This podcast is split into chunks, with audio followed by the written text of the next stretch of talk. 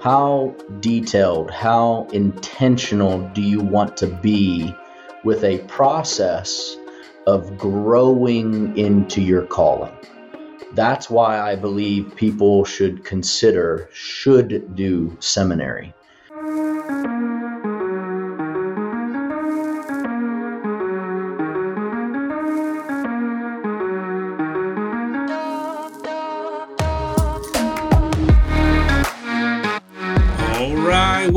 Back to the Picking Your Brain podcast, where we interview people doing ministry at a high level. And on today's episode, we have the Dr. Greg Wilton. What's up, Greg? How are you doing today? Hey, well, I'm I'm honored to be talking to the Mr. Dr. Blake Lewis, recently anointed as Dr. Lewis. Good to talk to you, man. Well, thank you. Good to talk to you as well. Um, if you don't mind, Dr. Greg, for people that may not know you or don't know where you're serving, give us some of those details where God has you right now. Yeah, so um, I'm Greg Wilton, serving as Dean of Leavell College. That is the undergraduate school at New Orleans Baptist Theological Seminary, down here, of course, in New Orleans. Um, and so I teach classes related to missions and evangelism. So I'm Dean of the college and my wheelhouse is evangelism and missions classes. Yes, and I can echo that because we brought in uh, Greg to speak at our one of our events. It's called the 412 Student Conference, and he crushed it. So, not to plug him, but if you're looking for a speaker for a big event you have coming up, I cannot highly recommend him enough. Uh, we had Jeff Wallace two years ago, and I was like, we set the bar too high. I don't know how we're going to go from here. And Greg was just incredible as well. And so if you need somebody, Greg is great. Um, I'm sure you can find his information at the seminary and get in contact with him. He's incredible. So, Mike, like that was very kind of you, man. And, and, uh, you know, vice versa, that 412 conference uh, was meaningful and, uh, and needed. So I hope those who listen also uh, consider that as an opportunity for future ministry engagement as you are helping to, you know, cultivate students, cultivate leaders uh, as a result of that conference. So we had a lot of fun together, man. That was great. Yeah, it was good. And we ate some good food and played some golf. So that worked out well. You, better believe it. All right. Well, Greg, the format of the podcast is simple. I'm going to ask you a few questions about you as a minister and how God's used you and just how you think about ministry. And so we can learn from you today. And I want to start with the question How did you know, or what was that moment where you knew you were called to ministry? I fought it. I grew up in a preacher's home. My dad was pastoring uh, First Baptist in Spartanburg, South Carolina. He just wrapped up 30 years and recently retired. Uh, both grandfathers are in ministry. Um, both my uncles on my dad's side, his brothers, um, uh, were also in ministry. And, and before my call into ministry, my brother also experienced a call into ministry as well. Um, so it was one of those things where it was in the family business. Uh, but for me, my story uh, very quickly was about understanding that, first of all, uh, salvation is not necessarily a family affair. It is not. Uh, each mm-hmm. one of us needs to come under the lordship of the Lord Jesus Christ and profess Him uh, through faith and repentance. And so that is the case for salvation. And when it comes to a calling, uh, I learned through um, my story, my experience, that although those things are happening in my life with people that I love, uh, my inner circles, uh, that does does not necessarily equate to me being called. And the Lord hmm. God got a hold of my life uh, during my time at college at that moment, I thought I was going to go in a different career, in a different trajectory. And uh, one particular summer, uh, God got a hold of my life um, in the middle of the night, actually. And uh, He spoke to me on that very fateful day uh, in the inner parts of my heart and life, uh, just speaking to me and saying, When I speak, you obey. And I knew that that was to me the call of God uh, confirmed, of course, through God's word. God never speaks outside of the boundaries of, of His word. It's always in in uh, cooperation and coordination with His word.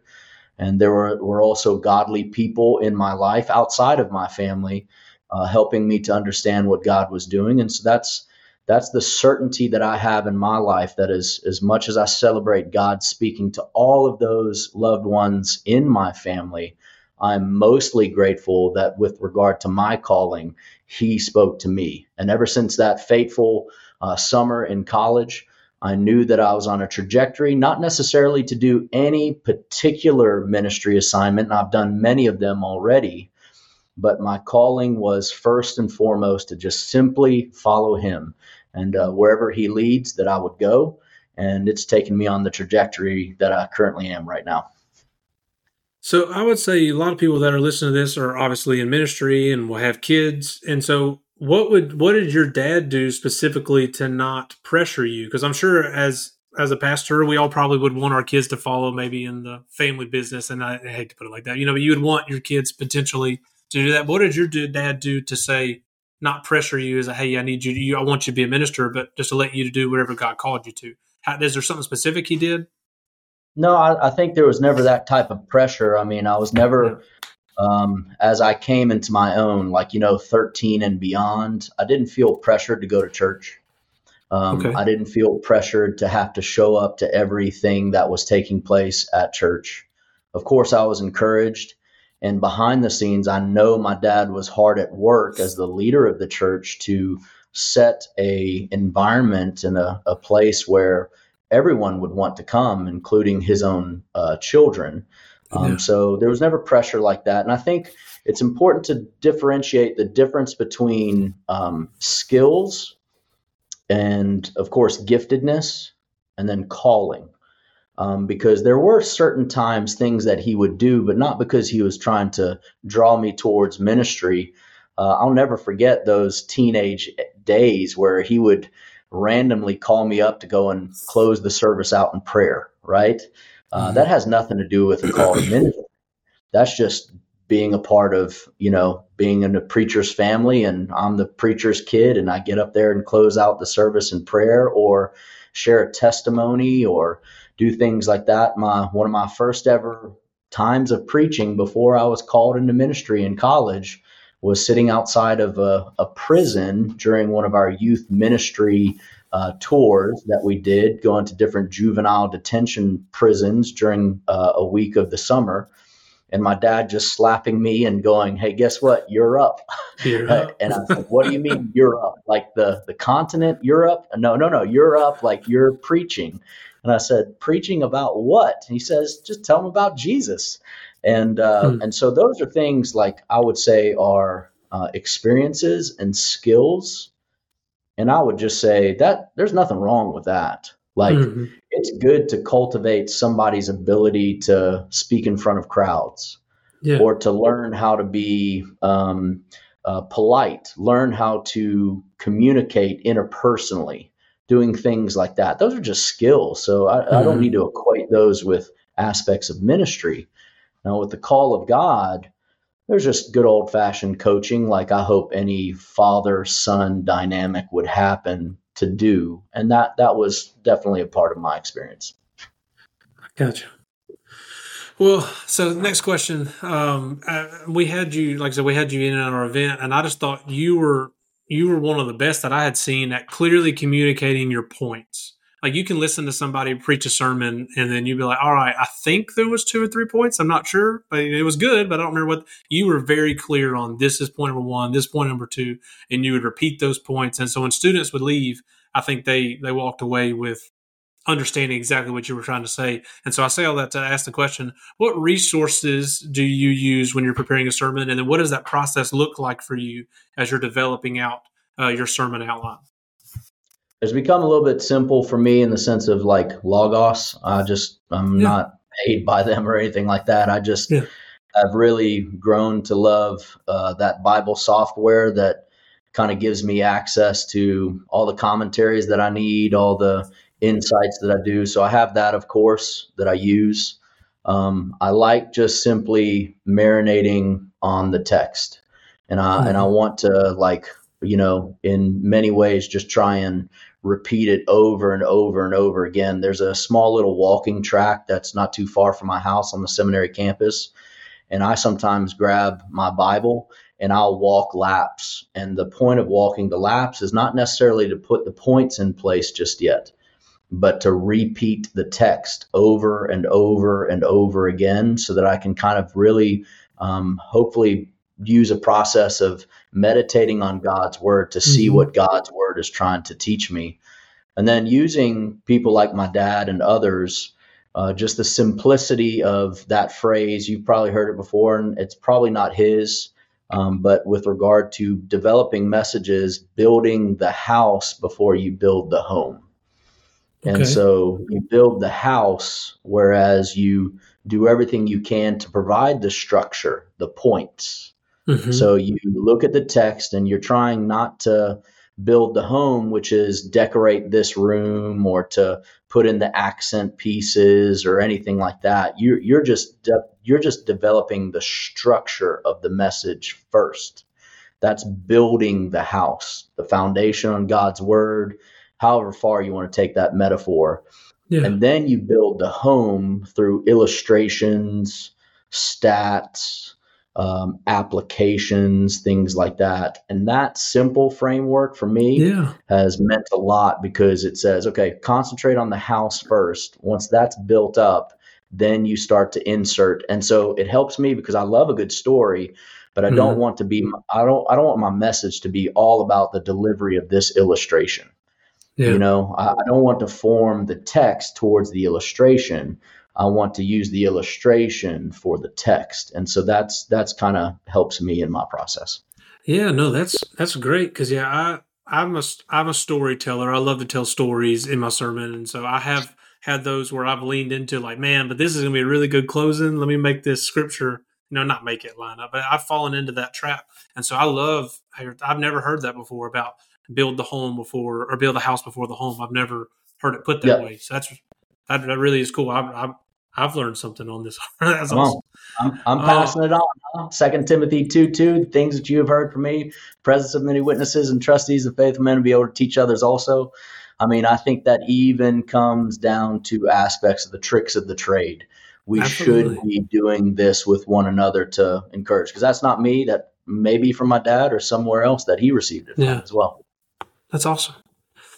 Um, one of the things that I did mention as I was introducing you was that you're also one of the chaplains for the New Orleans Saints, which is really cool. Um, that's a great opportunity. I bet that's a fun opportunity. I think you were in. Were you in Tampa Bay this last week? Is that right? Yep, I was there. In fact, I was with the guys this morning at the practice facility. So we we went so through cool. uh, Luke 15. We went over the uh, the parable oh. of the lost sheep. So that's what we did this morning.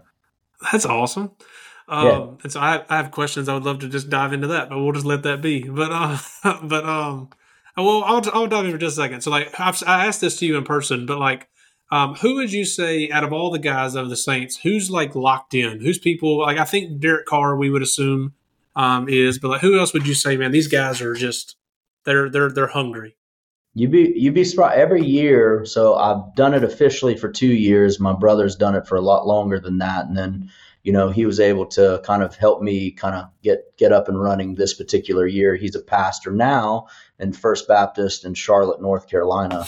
Um, and so every year they've got incredible, incredible godly guys, and this year is no different. Um, so I'm I'm very grateful for incredible, solid witnesses that are yeah. on every team, coaches, players, things like that.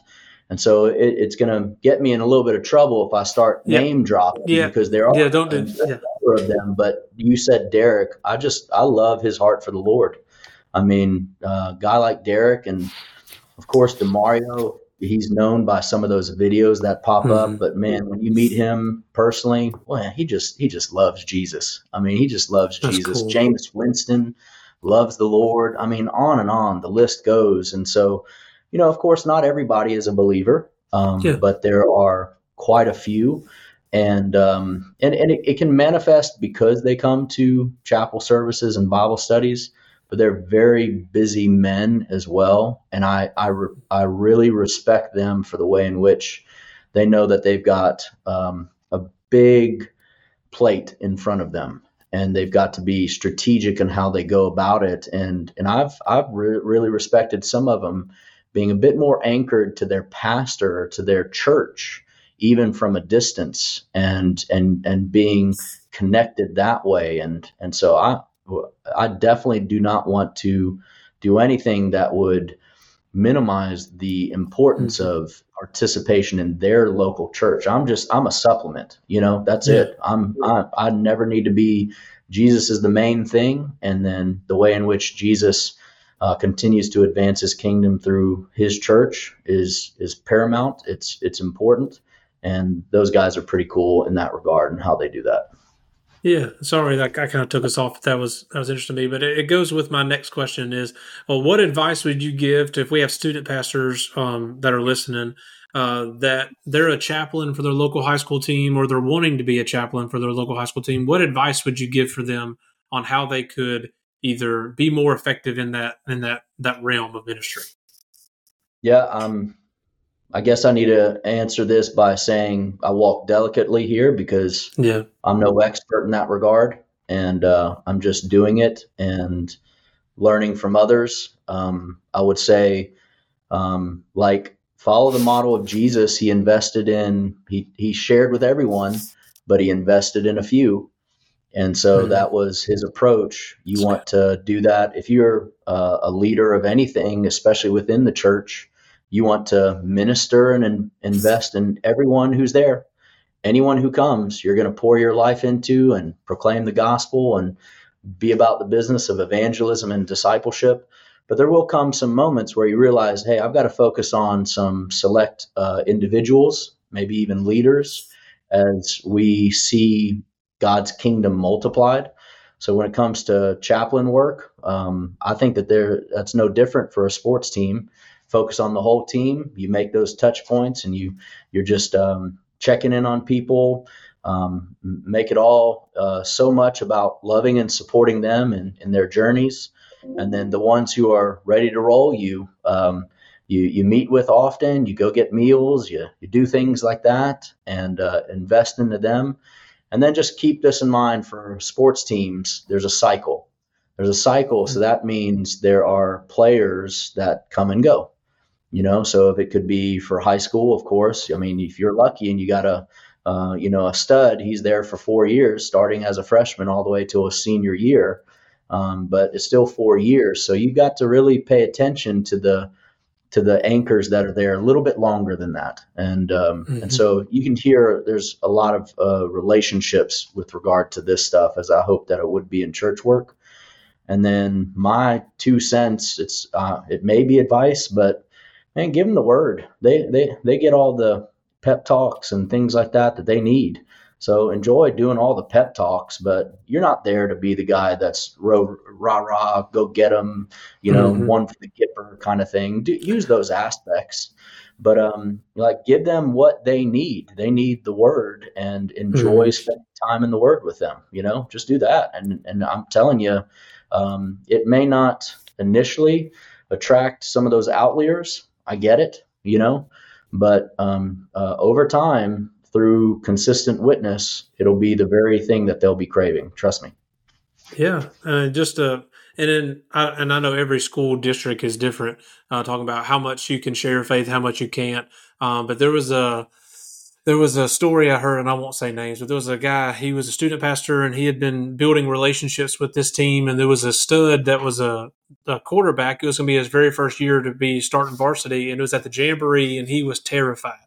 And um, it was uh, uh, in that particular district, they were doing really, really kind of nailing down uh, people not sharing their faith with students. You can't share faith, and so that student knew that. He went up to the the minister and said, "Hey, can you pray for me for the game? I'm so nervous." And that student pastor said, "I'm going to pray for you, but this is what we're going to do. We're going to look out at the field, and I'm, we're not going to bow our heads. We're just going to pray together right here, looking at the field." And so he led him through prayer. Oh, go ahead. I'm sorry. Blake, that reminds me of a story that happened last season. Um, one of the starters got injured, mm-hmm. and so he wasn't playing for the next game. So the guy who is his backup, I won't say what his name is, but um, he's going to be starting, and uh, he's on the line, and the team that they're facing is the Los Angeles Rams, and on the other side of him is Aaron Donald. And this is one of the first games he's ever started, and he's about to face maybe the best defensive mm. player that we've seen in quite some time, Aaron Donald. So I'm over there on the um, sideline pregame, and uh, he sees me. I see him, and he quickly comes over to me, and he goes, "Brother, pray for me." And so we, we had a moment real quick of praying, and I only share that because, um, man, that those are the cool moments yeah. where through relationship and friendship and everything like that, you really do get to be there for guys, not only during those times, but then, you know, triumphs and tragedies show up and you get to participate there as well. So, yeah, and that's whether or not you're doing chaplain or just any way you can be involved in students or people's life that may not be believers. If you build that relationship, they're going to come to you in those moments where they need you because they know you have a relationship with God. And so, anyway, that's, right. that's cool. Um, all right. So you are uh, in seminary life, and I think I think just through our conversation before, I don't know that you planned that or that was something you looked to do. Right? You weren't looking to be in seminary. Not necessarily. So, no. Yeah. So how did you make that jump from being a pastor and you know and doing those things to now I'm going to be in seminary? I'm going to be a dean of a co- I'll be a dean of a seminary. yeah. Um, the call to God, uh, the the call to follow God is to a person, not to a position, and not to a place, and that's to the person of the Lord Jesus Christ. You know, as much as we would love it to be to a place, I mean, I love New Orleans, so I'm very glad I'm here. But uh, it's not going to last if if I've built a calling based upon place, or if it's based upon position. You know, and mm-hmm. this is I am so over my head in this world um, more times than I can count um, uh, with regard to all the aspects of this job. And there's just such a, a great team here that that is so helpful, and it's a team effort of what we do and accomplish here. So the answer to your question, first of all, is because I'm I'm convinced in my own heart and life I'm following the Lord Jesus Christ. Uh, wherever He leads, I'll go. You know that old hymn. Mm-hmm. That's what I'm going to do. And um, and so I did pastor small church in South Louisiana as a seminary student. Mm-hmm. Um, and I was a missionary over in Southeast Asia. Um, and then the last job that I was doing was uh, working with refugees and immigrants in in Atlanta, of all places. And um, and so how did I come to this? Um, I didn't seek it. Uh, Dr. Dew reached out to me, invited me to consider this. And um, I did share that with the Lord that I did not anticipate this, nor did I look for it. Um, but as it was presented to me, I said, God, I'd like to do this. Hmm. This this sounds incredible. Um, and in my earlier days of ministry and continuing to this day, uh, my wife and I practice something we refer to um, sometimes as the prayer of destruction, which is uh, just like I suppose Moses before the promised land and the, that moment of after the, the the great calamity of the golden calf, and uh, and God was about to move forward, uh, but just move forward with Moses and without the rest. And Moses says, "Please, we can't move forward uh, apart from you." We can't move forward apart from you. And and so I've applied that philosophy. Um, and when it come to being here, I'm just saying, God, this is what I want to do. But if it's not what you want me to do, please destroy it. Please make it abundantly clear. Mm-hmm. And so I've walked by faith into this role, and I haven't looked back yet on the basis of the opportunity to make a kingdom investment wherever I'm at. You know, um, I, I, I I try to teach this often that you don't go out of your way to witness, you make witnessing your way. And that's very mm-hmm. important. You don't go out of your way to witness, you make witnessing your way. And I want the students to understand that as they are called to the nations, as they're called to churches, um, as they're called to different um, locations and things like that, as they have a specific calling to go a particular direction, uh, they still don't have to go out of their way to witness. Whatever mm-hmm. shows up is the opportunity to be light and salt and to advance the kingdom. And uh, and so that's that's kind of where I've found myself in this uh, journey and praising God for it, praising God that He's allowing me to do what I want to do. It's been amazing. That's cool, and I think that's going to help somebody that maybe not transitions to a seminary, but maybe they're transitioning out of student ministry or out of children's ministry into something else, or you know, making any kind of transition. I think what you said at the very beginning was was great. That we're not going to a place necessarily; we're going to where God's calling is on our life. That's good. Yep. All right. Final, final thing, and this again should be right in your wheelhouse. As somebody who attended seminary and you know got a doctorate degree, and somebody that now is on the other side of of trying to get people to come to seminary and understanding the the, the purpose and the reason behind it and why it matters. Uh, why would you say a minister, if they're young, whether they're in Leavell college or going to get their master's or even going to get their doctorate, why should someone go to seminary? What can they get out of seminary that they couldn't get just serving in a local church for 20, 30 years? A great question that needs to be followed up for me with another question to anyone who's thinking about this.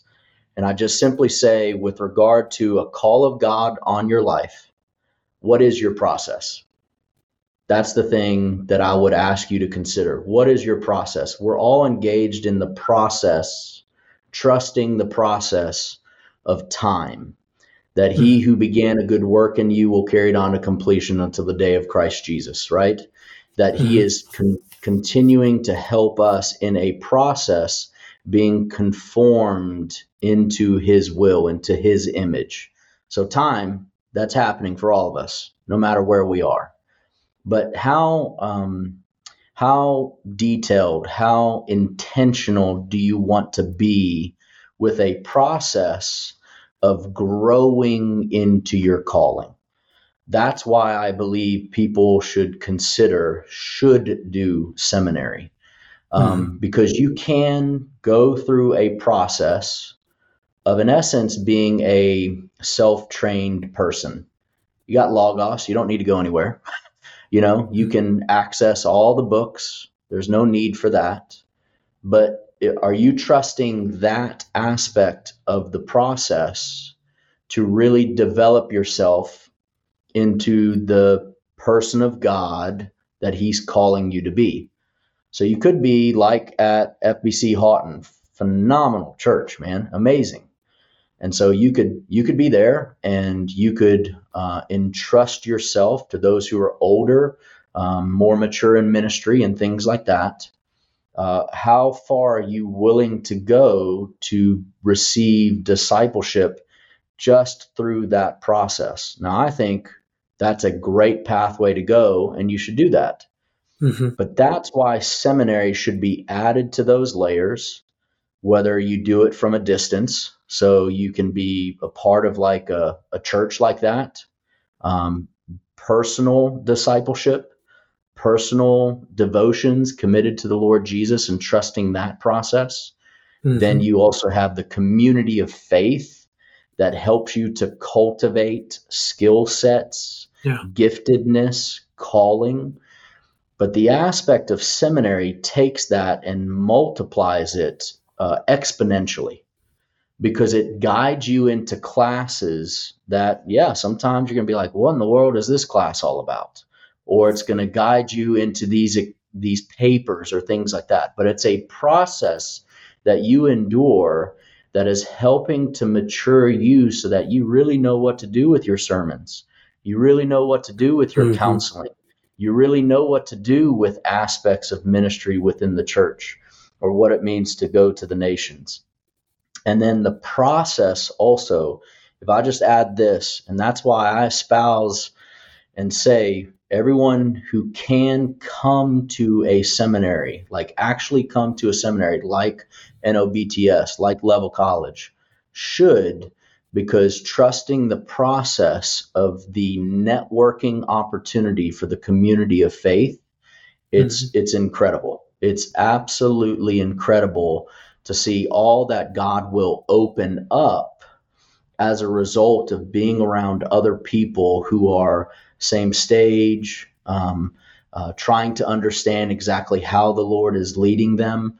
I will never be able to repay uh, New Orleans Baptist Theological Seminary for all they have done for my life and especially for my ministry. And I am one of thousands of people, not only for this mm-hmm. seminary, but for the other seminaries that can truly say the Lord mightily used their seminary time to help them really exponentially move forward in a process yeah. of seeing what God wants to do in and through their heart and life. So that's that's you heard me say that and ask you a ton of times. What is your process with regard to being called out and then for cultivating that? That's why seminary is crucial. Yeah. Like for me, the two main things, and you touched on both of them, was that I got to build a little community. And even though I did online, I still got to build a community with guys that I got to meet from all over the country. Um, that we, like the name of the podcast, we call each other, pick each other's brain. Hey, what are you thinking about with this? What are, like? There's a guy I hopped on a phone call with a month ago that I learned I met in seminary, and I knew he was doing ministry well. Um, so community is great; you get to be with people, but also it gave me more of a holistic view of the church. Because if I just stay in my student ministry lane, talk to my student ministry people, you know, that's all I'm going to learn. But I had to take classes on the administrative side of the church. Like what are what are the policies that we have to have? And you know, some people think that's boring, but there's purpose behind it. There's reason we have to have policies. a reason we have to have things. I took a children's ministry class. I was not looking forward to learning more about children's ministry, but now I have such a great respect for what our children's ministers do. They're not just babysitting, they're setting down foundations for me as a student pastor that I get to build upon. And so it's just so much seminary, is so much more than just learning how to write a sermon. Because that's, you learn that, but you learn so much more about just the church as a whole that you will not get just sitting inside your church office um, at I mean, your church. It wasn't the first ministry assignment that I had, but pretty close to it. I worked as a janitor at a church while a seminary mm-hmm. student. And I'm telling you to trust the process to learn. hey, look, we're in it to serve, guys. I mm-hmm. mean, don't don't do this. Don't don't go this direction. Don't jump into this world. If you think you're in it for anything else excepting to serve the Lord Jesus Christ and to be his servant wherever he leads. That's what we're called to do. That's why we're doing this. Blake, that's exactly why you're doing what you're doing where you are. And same for me. Mm because Jesus is worth it. There's yeah. no one worthy of our devotion. And because of that, we just want to serve him for all of our days and then trust the process of saying, man, if it means I have to figure out how to be a janitor for a while or a campus policeman, that's what I did as a means of trusting the process so that God could mold me for what he wants to do. Man, I'm all for it. Let's do it. Yeah, that's awesome, man. Well, I'm so glad that you joined me today, and we got to walk through some really good stuff that I think is going to help some people. Um, and so, again, thank you for joining me today. Blake, it's a pleasure, man. Really appreciate you. Oh, well, thank you again. And uh, uh, if this is your first time listening to the podcast, thank you for joining. And please make sure to go hit that follow button so you can catch every episode that we put out. We have so many great guys that are still going to come on uh, that I know you're going to get to learn from. So make sure you follow uh, to stay up to date. Thanks for joining us today. Who dat?